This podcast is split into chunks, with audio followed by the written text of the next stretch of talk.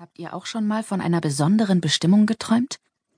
Von einer Bestimmung so gefährlich und aufregend wie die eurer liebsten Romanheldinnen, die beflügelt von ihrer großen Liebe eine zum Untergang verdammte Welt retten müssen? Ja? Ich auch. Ich war vierzehn und schwer verliebt in den Schwarm aller Mädchen aus meiner Klassenstufe. Sogar einen Kuss habe ich von ihm bekommen. Einen. Am nächsten Tag hat er mich nicht einmal mehr gegrüßt. Als wäre ich Luft für ihn. Und genauso fühlte ich mich damals auch. Unscheinbar und langweilig, wie eine graue Maus. Zumindest für die Jungs um mich herum. Es war höchste Zeit, mein Leben zu ändern. Nur wie? Denn egal wie ausgefeilt meine Pläne auch waren, meine Möglichkeiten waren begrenzt. Also befolgte ich die Riten einer alten Yowama-Legende. Ich schnitzte eine tiefe Kerbe in den Stamm eines indianischen Kuaui-Baumes und eine weniger tiefe in meinen Finger, beschmierte meinen goldenen Taufanhänger mit Blut und versenkte ihn im Tausch gegen eine aufregende Bestimmung und natürlich eine große Liebe in der Kerbe. Ich erinnere mich an jedes Detail dieses Moments. Und ich frage mich, ob mein Leben anders verlaufen wäre, wenn ich meinen Taufanhänger in seiner Schatulle gelassen und dem Baum eine Kerbe erspart hätte. Ich werde es nie wissen. Aber ich gebe euch einen Rat. Finger weg von euren Taufanhängern. Ein Leben als graue Maus ist eine verdammt gute Bestimmung. Als Dana mich bat, die Geschichte für euch aufzuschreiben, musste ich nicht lange überlegen, wo ich beginnen sollte. Es war der Tag vor den großen Ferien. Der letzte Schultag in Angel's Keep wird jedes Jahr mit einem Straßenfest gefeiert. Einem Straßenfest, das so berühmt ist, dass ganze Busladungen aus den nahegelegenen Dörfern zu uns gekarrt werden. Und das ist für Angel's Keep ziemlich ungewöhnlich, denn abgesehen von einigen gestressten Städtern, die am Wawaija Lake beim Angeln vor sich hindösen, oder auf unserer Ranch ein paar Tage Cowboy spielen, verirren sich nicht so viele Leute in unsere Gegend. Was schlicht und ergreifend daran liegt, dass es hier vor allem eines gibt: Wald. Wald bis hoch zur kanadischen Grenze und darüber hinaus. Die einzige Siedlung nördlich von Angel's Keep ist das Yowama-Reservat. Aber außer den Greenies, wie die Menschen des Yowama-Stammes genannt werden, fährt nie jemand dorthin. Die Greenies bleiben lieber unter sich. Sie kommen auch selten nach Angel's Keep. Außer eben am letzten Schultag. Kaum waren also die Zeugnisse verteilt, stürmten alle sechshundertvierunddreißig Schüler aus dem Schulgebäude, um sich die besten Plätze in den zwei Cafés und der Eisdiele am Kirkpatrick Boulevard zu sichern. Fast alle. Denn Dana, Gabriel und ich hatten es nicht eilig. Die Eisdiele gehörte Gabriels Tante und unsere Plätze waren fest reserviert. Und da Dana später noch im Laden ihrer Eltern arbeiten musste und nicht mit zum Straßenfest konnte, schlenderten wir gemächlich die Straße entlang. Dana, Gabriel und ich. Ein perfektes Dreierteam. Dana, selbst erschaffener Manga-Klon und Tochter koreanischer Einwanderer, deren Virtual Reality Dome einen Hauch von Zukunft nach Angel's Keep brachte. Gabriel, der große, sanftmütige Science-Fiction-Fan, den nichts aus der Ruhe brachte. Er war der einzige von uns, der seinen siebzehnten Geburtstag schon hinter sich hatte. Und ich, Josephine, genannt Josie. Verdammt! Dana sah auf ihre Uhr. Ich muss. Sie warf uns eine Kusshand zu und verdoppelte ihr Schritttempo. Kurz vor der nächsten Straßenecke drehte sie sich noch einmal um. Ab morgen seid ihr fest eingetragen, rief sie. Nicht vergessen, ja? Meine Eltern verlassen sich auf uns. Ich nickte. Danas Eltern flogen zum siebzigsten ihres Opas nach Korea, obwohl Ferien waren und damit für den Dome Hochsaison. Es hatte Dana monatelang Überzeugungsarbeit gekostet, allein hier bleiben zu dürfen, und sie fieberte darauf hin, mit Gabriel und mir den Laden zu schmeißen. Selbst wenn es nur zwei Wochen waren, freute ich mich fast so sehr wie Dana darauf. Und das nicht nur, weil die Arbeit endlich der Ebbe in meinem Geldbeutel ein Ende setzen würde, nein. Damit hatte ich auch jeden Tag eine Entschuldigung, mich von der Ranch zu entfernen und ein paar Stunden mit Leuten zu verbringen, die das Lachen noch nicht verlernt hatten.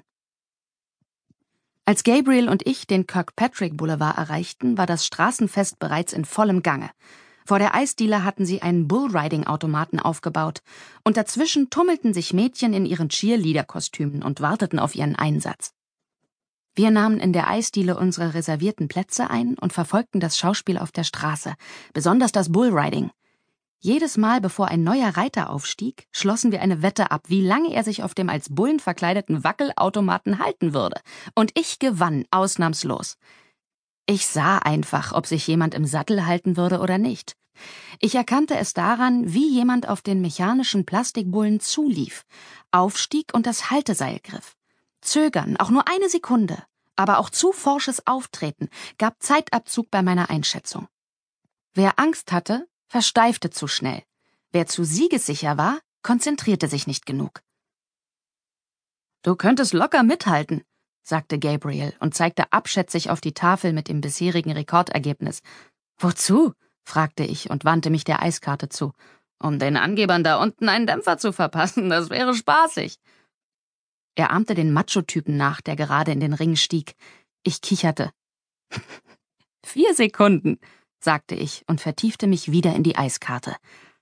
Auf einer Extraseite boten sie den Jahresabschlusstraum an, einen Eisbecher gigantomanischen Ausmaßes. Mir lief das Wasser im Mund zusammen, allerdings nur, bis ich den ebenso gigantomanischen Preis sah. »Verdammt, wie machst du das?« rief Gabriel und zeigte auf die Anzeigetafel. Vier Sekunden. Ich zuckte grinsend die Schultern. Gabriel legte seinen Finger auf die Eiskarte. »Ich wette mit dir um den Jahresabschlusstraum. Wenn du dich länger hältst als fünf Typen vor dir, bekommst du den Becher.« Ich schielte auf die Hochglanzabbildung, dachte an die notorische Ebbe in meinem Geldbeutel und schob den Stuhl zurück. Mehr als den Eisbecher nicht zu gewinnen, konnte nicht passieren. Dachte ich zumindest. An der Bullriding-Kasse hatte sich eine kleine Schlange gebildet. Ich reihte mich ein und beobachtete meine Gegner. Der erste wirkte schon beim Anstellen nervös. Dahinter scherzte ein Muskelprotz, breitbeinig mit seinem Kumpel. Der dritte war schmächtig und durchtrainiert, hatte aber einen zu ernsten Gesichtsausdruck. Er würde zu steif auf dem Bullen sitzen. Der vierte Kandidat war ein Schüler aus meiner Jahrgangsstufe, Jake. Ein netter Spaßvogel, aber völlig ungeeignet. Er würde sich nicht länger als zwei Sekunden oben halten. Der letzte vor mir machte mir allerdings Sorgen. Ein Greenie. Das war schlecht. Greenies waren dafür bekannt, einen ganz eigenen Zugang zu Tieren zu haben. Sie waren die besten Zureiter in der Gegend, und es kam nicht von ungefähr, dass wir früher auf der Ranch bevorzugt Greenies eingestellt hatten. Allerdings war dies ein mechanischer Bulle, und bislang war mir nicht zu Ohren gekommen, dass sich der besondere Zugang zu Tieren auch auf deren Plastikversionen erstreckte. Trotzdem nahm ich den Greenie genau unter die Lupe. Ich schätzte ihn auf Ende vierzig. Er bewegte sich mit der Warteschlange weiter, und ich atmete auf. Er humpelte. Das Startticket fest in der Hand wurde ich mir plötzlich der Blicke und halblaut geflüsterten Kommentare bewusst. Ich war das einzige Mädchen auf dieser Seite der Absperrung und konnte mir die Kommentare lebhaft vorstellen. Die grinsenden Zuschauer sahen ein Schulmädchen, knapp ein Meter fünfundsechzig groß und nicht gerade kräftig gebaut, die aschblonden Haare zu einem bereits zerfleddernden Zopf geflochten. Das einzig Besondere an mir war auf den ersten Blick nicht sichtbar. Die unter den Jeans und dem locker sitzenden Langarm-Shirt verborgenen Muskeln vom jahrelangen Schuften auf der Ranch. Es war eindeutig, die meisten von ihnen würden mir keine zwei Sekunden geben. Schließlich kam der erste der fünf an die Reihe. Doch nicht ihm galt mein Interesse. Vielmehr beobachtete ich den Bewegungsablauf des mechanischen Bullen, merkte mir, wann er nach links, rechts, oben und unten ausschlug. Anders als im echten Rodeo lief hier der Ritt immer gleich ab. Nummer drei machte seine Sache gut. Erst nach acht Sekunden war Schluss. Nur eine Sekunde unter der heutigen Bestzeit. Als nächster war Jake an der Reihe. Unter riesigem Gejohle und Gepfeife stieg er in den Ring. Und da bemerkte ich ihn. Ich kann nicht sagen, wann er den Platz mit dem humpelnden Greenie vor mir getauscht hatte. Von einer Sekunde auf die andere war er einfach da und der andere weg. All meine Siegesgewissheit verpuffte mit einem Schlag. Dieser Greenie war ein anderes Kaliber als alle, die bislang den Ring betreten hatten. Ich schätzte ihn auf achtzehn, maximal neunzehn Jahre. Er war einen Kopf größer als ich, was ziemlich groß für einen Greenie war. Durch das enge T-Shirt und an seinen Armen sah ich, dass er genau die Art von Muskeln besaß, die man für den Ritt benötigte. Nicht die aufgepeitschten Muckibudenstränge, sondern die feinen, unaufdringlichen Muskeln, die man nur durch bestimmte körperliche Arbeiten bekam. Am meisten beunruhigte mich aber seine Ruhe. Jake schien kurz vor einem Herzkasper, bevor er in den Ring tänzelte. Selbst der Muskelprotz hatte nervös mit seinen Fingern gespielt, während er das Fiasko seines Vorreiters beobachtet hatte. Dieser Greenie jedoch schien überhaupt keinen Herzschlag zu haben. So reglos und ruhig stand er vor mir. Er hielt seine Arme vor der Brust verschränkt und den Kopf mit den...